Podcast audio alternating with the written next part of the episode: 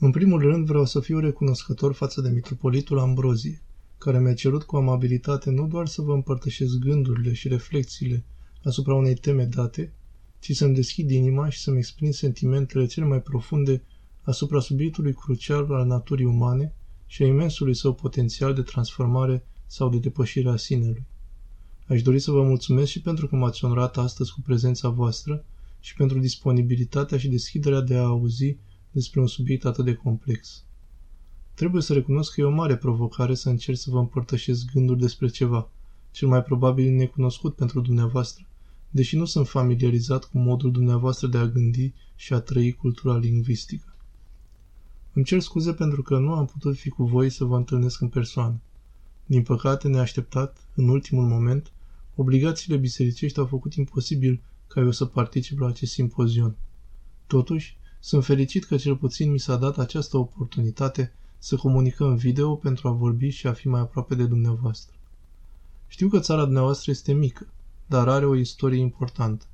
Oamenii se iau de naștere unei civilizații unice, cu rare virtuți. Au fost umiliți și glorificați și în ultima vreme țara a contribuit în mod esențial la progresul tehnologic al lumii. Așa cum am citit în cărți, mi-am dat seama că Coreea este o țară cu demnitate și noblețe și se poate învăța foarte mult de la oamenii săi. E o țară care la prima vedere este atât de diferită și atât de departe geografic de Grecia, propria mea țară. Grecia are și ea istorie și cultură, cu multe frumuseți fizice și personalități de renume. A dat naștere la oameni înțelepți și eroi, valori spirituale, poezie expresivă și artă unică. Grecia a onorat foarte mult natura umană, au arătat respect față de corpul uman, au reliefat măreția sufletului uman și au dezvăluit potențialul minții umane și al spiritului. De asemenea, s-au străduit din greu în căutarea lumii divinului și a adevăratului Dumnezeu. Și îl imaginau pe Dumnezeu, l-au abordat, l-au întrebat, l-au ignorat și l-au venerat, s-au luptat cu el. Căutarea lui Dumnezeu a rezultat în înțelegerea noțiunii de divinitate și gradual în revelația persoanei lui Dumnezeu. Au încercat să comunice cu Dumnezeu și să fie uniți cu El. În cele din urmă, prin experiența comuniunii cu Dumnezeu, ei au depășit problema existenței lui Dumnezeu. Creștinismul s-a născut în sânul civilizației grecești. Biblia a fost mai întâi scrisă în greacă, la fel ca și scrierile insuflate ale Sfinților Părinți, care au legat frumusețea de adevăr, învățăturile de experiențe, teoria de acțiune, daruri naturale cu valori spirituale, viața de zi cu zi cu viziuni, extremitate cu măsură, asceza cu transcendența, natura umană cu misterul divin. Grecia este plină de mici paraclise care venerează sfinți, miracole, tradiții religioase și sărbători locale, oameni a căror viață întreagă dezvăluie dorința pentru Dumnezeu. Dumnezeu care nu pedepsește răul și răsplătește pe cei virtuoși, nici nu oferă răspunsuri la întrebări sau servește dorințelor oamenilor, sau produce oameni buni și impune propriile sale legi. În schimb, iubește să ne împărtășim de El, pentru a da viață oamenilor și a-și împărtăși eternitatea în Dumnezeitoare. Toate acestea nu sunt o simplă succesiune de cuvinte frumoase și gândire doritoare, ci o experiență a vieții chiar și astăzi, când totul pare să se estompeze. Pe baza celor de mai sus, voi elabora propriile gânduri și idei. Titlul discuției mele include două lumi. Prima, transhumanismul, e necunoscută mie, iar a doua, îndumnezeirea, sunt sigur că sună ciudat pentru voi. Am citit pe Wikipedia. Transhumanismul este o mișcare internațională și intelectuală care are ca scop transformarea condiției umane prin dezvoltarea și crearea unor tehnologii sofisticate disponibile pe scară largă pentru a spori mult intelectul, fizicul și capacitățile psihologice ale omului. Transumanismul studiază beneficiile și pericolele potențiale ale tehnologiilor emergente care ar putea depăși limitele fundamentale ale omului, precum și etica utilizării unor astfel de tehnologii. Ce mai comună teză este că ființele umane se pot transforma în cele din urmă în ființe diferite, cu abilități atât de mult extinse de la condiția naturală, încât să merite eticheta de ființe post-umane. În ciuda educației și cunoștințelor mele științifice și tehnologice, trebuie să recunosc că nu înțeleg prea bine ce înseamnă transumanismul și nici care este scopul sau necesitatea sa. Mă depășește. De aceea mi-aș dori mai mult să ascult ca să pot învăța, decât să vorbesc despre asta. Înțeleg că transhumanismul promite îmbunătățirea tehnologică a capacității intelectuale și a forței fizice, într-o asemenea măsură că nu numai că va afecta identitatea umană, dar de asemenea o va schimba în întregime. Scopul pare să fie chiar crearea superoamenilor și a post-oamenilor. Într-un fel pot înțelege asta, dar chiar nu cred în el. Chiar avem nevoie de asta? Este necesar? Care este scopul nostru final? Care este motivul pentru un astfel de demers? De ce să încercăm să creăm Superman, în loc să îmbunătățim ființele umane, așa cum sunt acestea? Să dau un exemplu. Cum poate transumanismul să rezolve problema sărăciei care afectează lumea noastră? Toate războaiele și efectele lor devastatoare. Acum câteva luni, ONU a anunțat că alimente în valoare de 570 de miliarde de dolari ajung în depozitul de deșeuri în fiecare an, în timp ce această cantitate de alimente ar putea hrăni 200 de milioane de oameni. Foametea este o problemă gravă, care trebuie și care poate fi rezolvată. Adevărata problemă este că rămâne nerezolvată, chiar dacă există o soluție. Care este rostul de a crea post-oameni atunci când nu reușim să-i ajutăm pe oameni să supraviețuiască și să-și îmbunătățească viața? În cele din urmă, ceea ce ar trebui să faceți este să nu construiți o ființă postumană, ci să restaurați oamenii de astăzi pe care i-am distrus în mai multe moduri. Reducerea foametei nu necesită ingeniozitate, cunoștințe specializate sau putere extremă, sau chiar îmbunătățirea tehnologică a ființelor umane. Transumanismul pare complet incapabil să ofere soluții la problemele perpetue ale vieții umane, cum ar fi distrugerile războaielor, cursa înarmărilor, distribuție inegală a bogăției, consumul de droguri, turburări mentale, relații umane distruse, drame personale sau chiar calamități și devastări naturale. Ar putea transumanismul să elimine moartea? Ar putea să vindece tendința de autodistrugere a oamenilor prin crearea descendenților noștri, a căror inteligență artificială ar fi prevenitoare și protejatoare împotriva a orice fel de autodistrugere? Dacă acestea pot fi realizate de ființa postumană, de ce nu ar putea fi atinse și de către creatorul său? Probabil obiectivul invenției și creării ființei postumane, în loc să rezolve problemele omului modern, poate să ajungă să fie ea însăși problema principală. Care este rostul construirii unui computer care să poată învinge campionul mondial de șah atunci când nu suntem în măsură să rezolvăm singuri probleme simple de zi cu zi? Care e rostul depășirii limitelor noastre fizice atunci când suntem de fapt prinși în patimile noastre fără sens? Cum se poate cineva transcende pe sine când nu este capabil să învingă patima? Aceste probleme nu necesită o inteligență excepțională, o forță extraordinară și o tehnologie avansată pentru a putea fi rezolvate. Aceste probleme nu pot fi rezolvate de superoameni, ci de oameni cu etică. Întrebările de mai sus nu au nevoie de o superminte pentru a le răspunde. Ceea ce avem nevoie este înțelepciune, nu de deșteptăciune. Virtute, nu putere. Dragoste, nu tehnologie. Nu om optimizat, ci omul uman. Scopul nostru este de a deveni ființe umane adevărate, nu de a transcende natura noastră către non-umani, superoameni. Cât de grațios este omul când este un om adevărat, scrie un mare scritor, Menandru, din secolul IV înainte de Hristos. Am menționat la început că titlul discuției mele include două cuvinte. Primul e transumanismul, necunoscut pentru mine. Îndumnezeirea, al doilea, cred că este necunoscut pentru voi. Voi încerca să vorbesc despre cuvântul al doilea, pentru că cred că este cea mai prețioasă moștenire a credinței creștine ortodoxe, nu ca o învățătură sau o lege la care ar trebui să ne conformăm, ci ca un potențial excepțional care este ascuns în interiorul fiecărui om. Îndumnezeirea nu este o stare pe care cineva să o poată obține, ci un dar dat de la Dumnezeu. Nu este oferit celor care încearcă din răsputeri și respectă anumite orientări în adevăr, ci celor care au o inimă pură și smerită. Scopul său principal nu este transcendența de sine, ci libertatea și împlinirea spirituală. Poate vă dezamăgesc, căci dacă transumanismul este atât de impresionant, îndumnezeirea pare să fie neglijată. Deși e foarte importantă și extrem de necesară pentru toată lumea, gândurile și cursul vieții se deplasează în direcția opusă. În orice caz, vorbind de îndumnezeire, voi încerca să transcend transumanismul.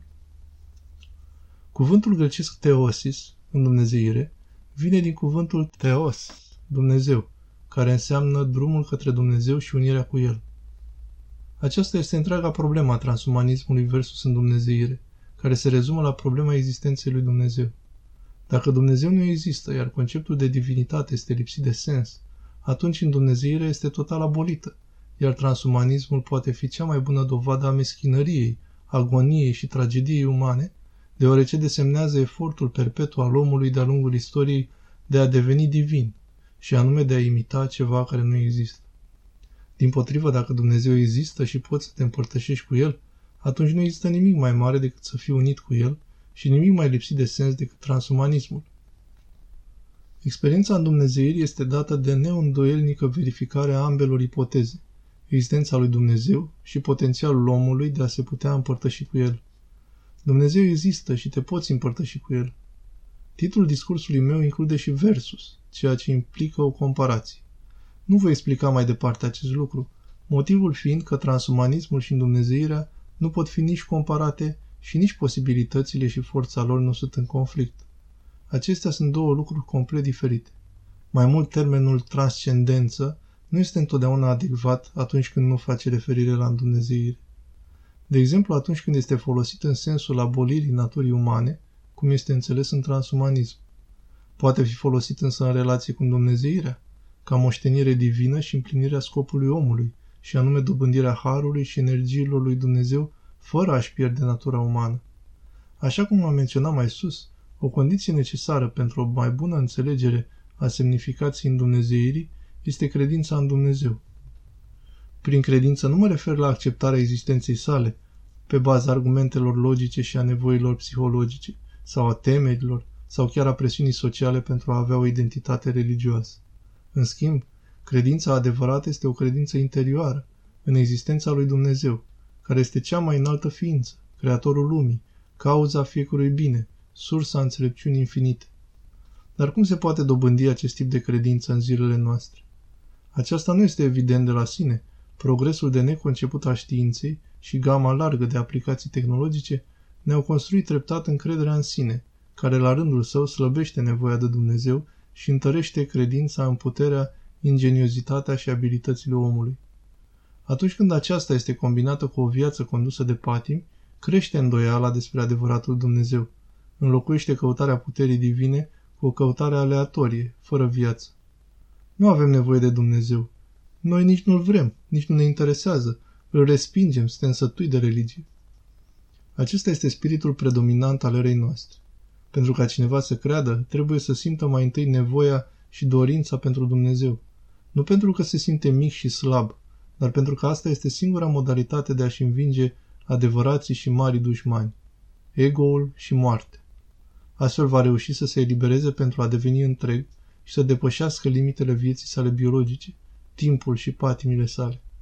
Atunci când cineva are credință în Dumnezeu, poate înțelege natura ființelor și interpretează viața și omul într-un mod cu totul diferit.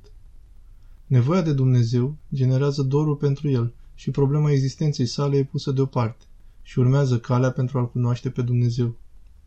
Este El o idee abstractă? Este El o putere mai mare? Este El mister? Este o persoană?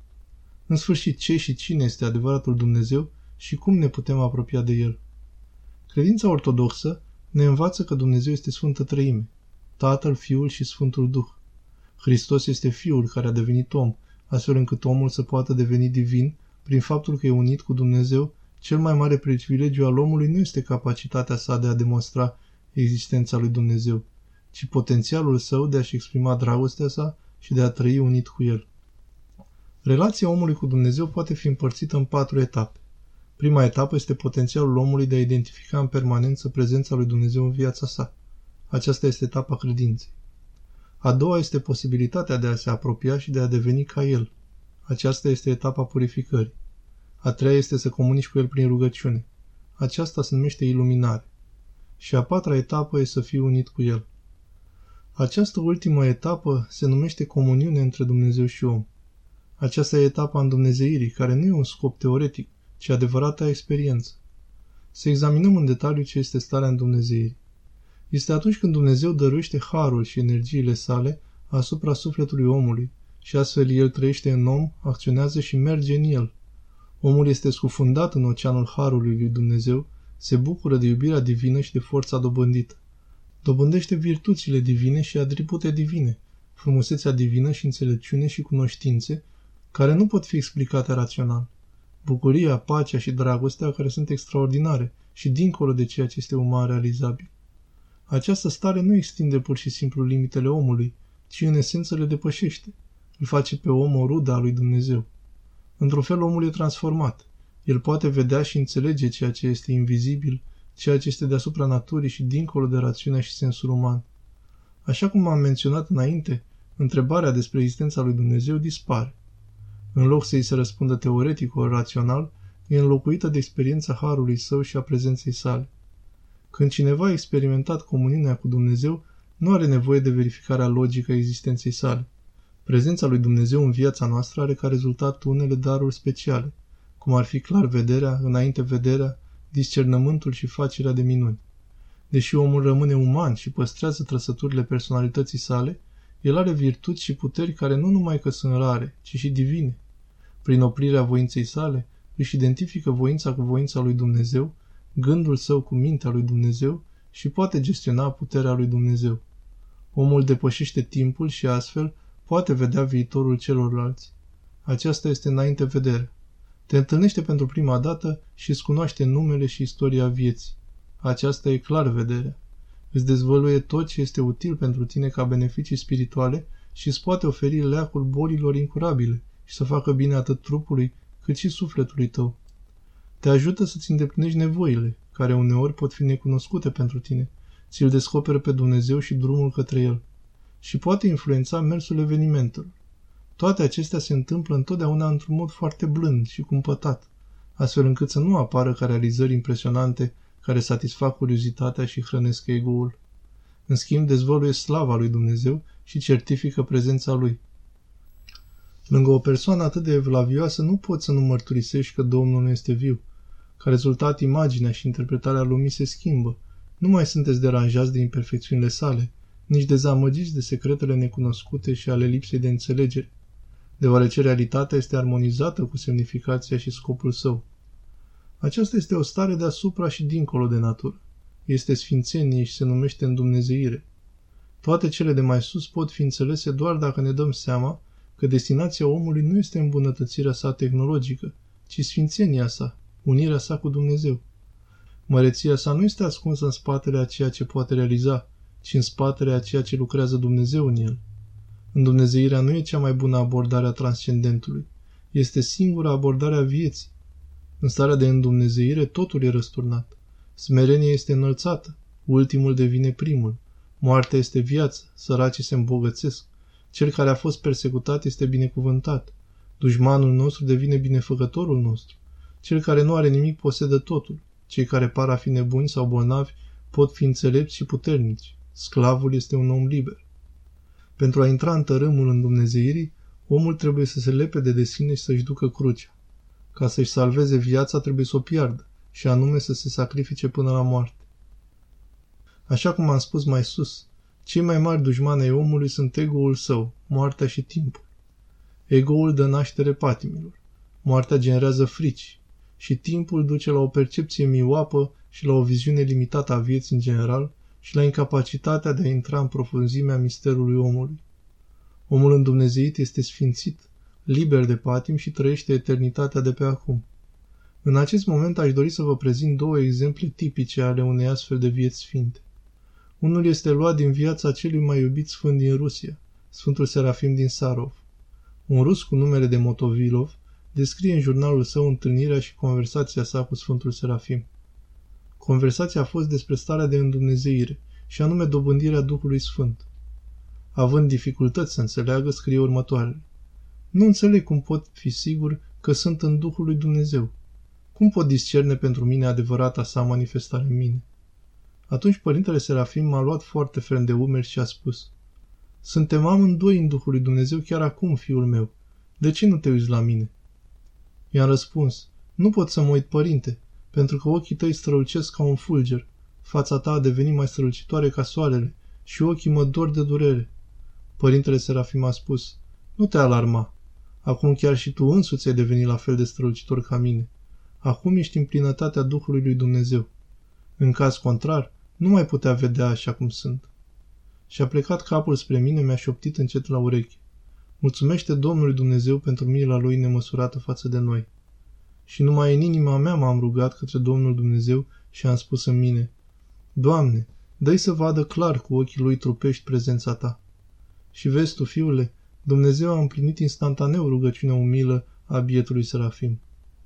După aceste cuvinte m-am uitat spre fața lui și mi-am dat seama de o și mai mare minune. Imaginează-ți în centrul soarelui, în lumina orbitoare a razelor sale de la amiază, fața unui om ce vorbește cu tine. Vezi mișcarea buzelor lui și expresia schimbătoare a ochilor lui. Îi auzi vocea. Simți pe cineva ținându-te de umeri, dar nu-i vezi mâinile. Nici măcar nu te vezi pe tine sau toată figura lui, ci doar o lumină orbitoare care se răspândește departe. Cum te simți acum?" părintele Sarafim m-a întrebat. Am zis, simt așa calm și pace în sufletul meu, încât niciun cuvânt nu-l poate exprima. Ce altceva mai simți? O bucurie extraordinară în toată inima. Această bucurie prezentă care acum ne vizitează este mică și scurtă. Ce altceva mai simți? O căldură extraordinară. Stăm în pădure, este iarna afară și zăpada ne este sub picioare. Ne-a nins și mai mult de 2 cm de zăpadă pe noi și fulgi de zăpadă încă cad. Ce căldură poate fi asta? Și mirosul? m-a întrebat. Suntem acum înveliți în parfumul Duhului Sfânt al lui Dumnezeu. Și această căldură primeau puznicii și nu se temeau de gerul de iarnă, fiind îmbrăcați ca în haine de blană. Harul Duhului Sfânt ne îmbracă precum hainele țesute. Când l-am părăsit pe părintele Serafim, se afla încă în același loc în care fusese la începutul conversației noastre, înconjurat de lumina inefabilă la care asistasem cu ochii mei. Permiteți-mi să continui cu un al doilea exemplu care se referă la scrierile unui sfânt sârb contemporan care a fost persecutat, încarcerat și torturat grav de germani în timpul celui de-al doilea război mondial. Acest text este definitoriu al modului în care un om îndumnezeit trăiește relația cu dușmanii și cu torționarii săi. Scrie, Binecuvântează, Doamne, pe dușmanii mei, chiar și eu îi binecuvântez și nu-i blestem. Dușmanii m-au trimis în îmbrățișarea ta mai mult decât prietenii. Prietenii m-au legat de pământ. Dușmanii m-au dezlegat de acesta și mi-au demolat toate aspirațiile din lume. Dușmanii m-au făcut străin în tărâmurile lumești și m-au făcut un locuitor străin al lumii, așa cum un animal vânat găsește adăpost. Un animal vânat am fost eu. Persecutat de dușmani, am găsit cel mai sigur aliat, puternic, întemeiat sub cortul tău, unde nici prietenii, nici dușmanii nu pot ucide sufletul meu. Binecuvântează-mi dușmanii, Domnul meu, așa cum eu îi binecuvântez și nu îi blestem. Mai degrabă ei decât eu mi-au spovedit păcatele la lume. M-au pedepsit ori de câte ori ezitam să mă pedepsesc. M-au chinuit de câte ori am încercat eu să fug de chinuri. M-au certat ori de câte ori m-am lăudat. M-au scuipat ori de câte ori m-am umplut de aroganță. Binecuvântează, Doamne, pe vrăjmașii mei cum și eu îi binecuvântez și nu-i blestem. Ori de câte ori m-am făcut înțelept, m-au numit nebun. Ori de câte ori m-am făcut puternic, m-au bagiocorit ca și cum aș fi fost un pitic. Ori de câte ori am vrut să conduc oameni, m-au împins în spate. Ori de câte ori m-am grăbit să mă îmbogățesc, m-au împiedicat cu o mână de fier. Ori de câte ori am crezut că aș putea dormi liniștit, m-au trezit din somn. Ori de câte ori am încercat a construi o casă pentru o viață lungă și liniștită, au dărâmat-o și m-au alungat. Cu adevărat, dușmanii m-au dezlegat din lume și mi-au întins mâinile până la poalele veșmântului tău. Binecuvintează pe dușmanii mei, Doamne, cum eu îi binecuvântez și nu îi blestem.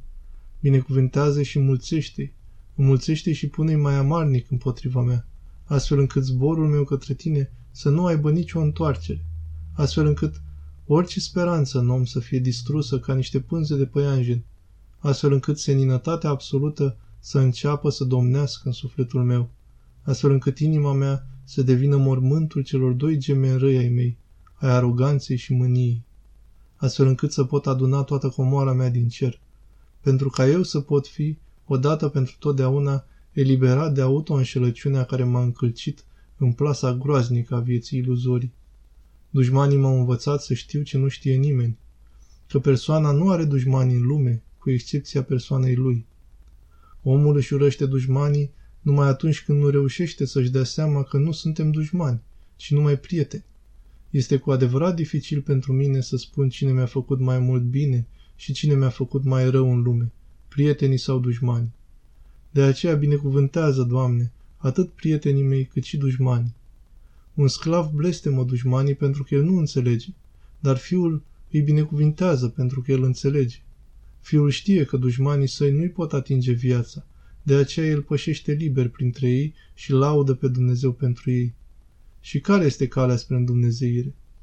Este adevărat că lumea în care trăim, indiferent de cât de mare este sau cât de multă varietate, creativitate și frumusețe reflectă, ea apare uneori ori prea îngustă, ori prea sufocantă. În ciuda dimensiunilor sale enorme, limitele sale restricționează.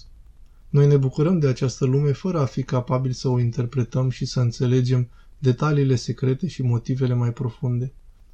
Deși cunoștințele noastre cresc, tărâmul necunoscutului devine din ce în ce mai mare. Natura este de neînțeles. Doar 4% din univers este vizibil, restul este invizibil. 23% este materie întunecată și 73% este energie întunecată. Este întuneric, dar există. Și cu atât mai mult sunt ascunse însă și secretele de bază naturii. Natura este inaccesibilă și nedefinită. E incertă conform principiului Heisenberg, relativă conform teoriilor lui Einstein și discontinuă și cuantică în acord cu teoria lui Planck. Legile sale, în general, nu pot fi interpretate. Spațiul are multe dimensiuni, să percepem doar trei dintre ele, precum și o a patra, timpul. În anumite circunstanțe, lungimea este contractată, în timp ce timpul este dilatat. De ce toate acestea nu pot fi dovedite? Nu putem înțelege motivul pentru care lumea este făcută în acest fel. Același lucru este valabil și pentru dimensiunile sale, atât în macrocosmos cât și în microcosmos. Toate acestea sunt de neînțeles. Nici nu putem concepe dimensiunea mare și nici cea mică. În această lume ne simțim limitele. În timp ce știm foarte mult, nu înțelegem totul. În timp ce avem multă putere, nu putem face totul. În timp ce avem simțuri puternice, nu putem vedea tot. Avem instrumente foarte puternice pentru a vedea ceea ce este vizibil, dar nu avem mijloace pentru a detecta ceea ce este invizibil. Care au dovezi, dar nu interpretări. Cunoaștere, dar nu înțelegere. Indiferent ce facem, vom simți că cea mai mare parte depășește capacitatea noastră de percepție a simțurilor și puterii noastre. Deși Einstein odată a spus că cel mai de neînțeles lucru despre univers este că îl putem înțelege, astăzi cineva ar putea spune opusul și chiar mai mult. Cel mai de înțeles lucru din univers e că Dumnezeu este de neînțeles. Acesta este motivul pentru care omul are o dorință născută de a-și depăși limitele și de a-și depăși propria natură. De fapt, omul nu se simte închis din cauza inteligenței sale insuficiente sau a forței sale limitate. Îmbunătățind inteligența sa sau mulțindu-și puterea, nu este soluția problemei sale reale. Libertatea sa nu constă în puterea sa fizică sau intelectuală, ci în potențialul său spiritual. Nu în propria sa putere, ci în înțelepciunea, în puterea lui Dumnezeu. Omul ar trebui să fie smerit și să se purifice pe sine, astfel încât să poată deveni receptiv față de harul lui Dumnezeu. Credința, puritatea și smerenia compun singurul drum spre transcendență, la fel ca atomul. Deși atât de mic, doar 1 pe 10 nanometri stochează o cantitate enormă de energie în el, la fel cum materia la scara nano prezintă calități rare, în întregime necunoscute, la fel cum stelele atunci când se mișorează pentru a deveni găuri negre, dobândesc un câmp gravitațional extrem. Așa și omul câștigă o forță mai mare și prezintă virtuți unice atunci când scade și se smerește. Cursul smereniei e un drum cu sens unic, care duce către o lume diferită, lumea adevărului, lumea lui Dumnezeu, lumea comuniunii noastre cu El, lumea îndumnezeirii. Fiecare om are potențialul de a deveni îndumnezeit și este cea mai mare moștenire a noastră și trebuie să o exploatăm la maxim. Prin învierea și înălțarea sa, Iisus Hristos a îndumnezeit deja natura umană și prin urmare oferă acest potențial tuturor. Deci îndumnezeirea nu este o experiență individuală, ci este împărtășită în biserică între credincioși prin lupta lor personală pentru a fi uniți cu Dumnezeu. Lumea simțurilor, a logicii, a calităților umane, a abilităților, a vieții de zi cu zi, seamănă cu o sferă în care omul este restricționat. În afara sferei este necunoscutul. Ce poate face transumanismul de fapt este de a crește raza sferei fără a pune neapărat în ordine ceea ce este în interiorul ei. Însă în starea de îndumnezeire, suprafața sferică devine transparentă și permeabilă, transcendibilă. În acest fel, putem și cunoaște și experimenta misterul lui Dumnezeu. Mulțumesc! Traducerea www.chiliatonita.ro